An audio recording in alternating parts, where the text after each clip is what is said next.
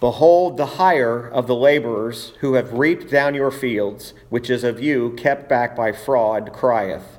And the cries of them which have reaped are entered into the ears of the Lord of Sabaoth. Ye have lived in pleasure on the earth and been wanton. Ye have nourished your hearts as in the day of slaughter. Ye have condemned and killed the just, and he doth not resist you. Be patient, therefore, brethren, unto the coming of the Lord. Behold, the husbandman waiteth for the precious fruit of the earth, and hath long patience for it, until he receive the early and latter rain. Be ye also patient, establish your hearts, for the coming of the Lord draweth nigh. Grudge not one against another, brethren, lest ye be condemned. Behold, the judge standeth before the door. Take, my brethren, the prophets who have spoken in the name of the Lord, for an example of suffering, affliction, and of patience. Behold, we count them happy which endure. Ye have heard of the patience of Job, and have seen the end of the Lord, that the Lord is very pitiful and of tender mercy.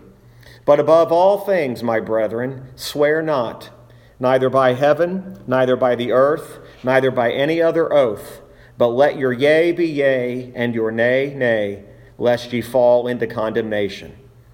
Is any among you afflicted? Let him pray. Is any merry? Let him sing psalms. Is any sick among you? Let him call for the elders of the church and let them pray over him, anointing him with oil in the name of the Lord. And the prayer of faith shall save the sick, and the Lord shall raise him up, and if he and if he have committed sins, they shall be forgiven him. Confess your faults one to another, and pray one for another, that ye may be healed. The effectual, fervent prayer of a righteous man availeth much. Elias was a man subject to like passions as we are, and he prayed earnestly that it might not rain. And it rained not on the earth by the space of three years and six months. And he prayed again, and the heaven gave rain, and the earth brought forth her fruit. Brethren, if any of you do err from the truth, and one convert him, let him know that he which converteth the sinner from the error of his way shall save a soul from death and shall hide a multitude of sins. I want to go to the Lord again together in prayer just one more time this evening. Father, as we read this portion of Scripture, there are so many great truths that stand out. There are so many truths that remind us about this life, remind us about the afflictions that we're going to face. But more importantly, they remind us of your goodness, of your mercy. It reminds us of the promises that you will never leave us nor forsake us. And even as the writer indicated, the patience of Job. Lord, tonight there's, I dare say, no, none of us who have endured and went through what Job went through. And yet, through it all, he demonstrated great patience and trust in his Redeemer. Father, I pray tonight that we certainly would see the great truth from this chapter.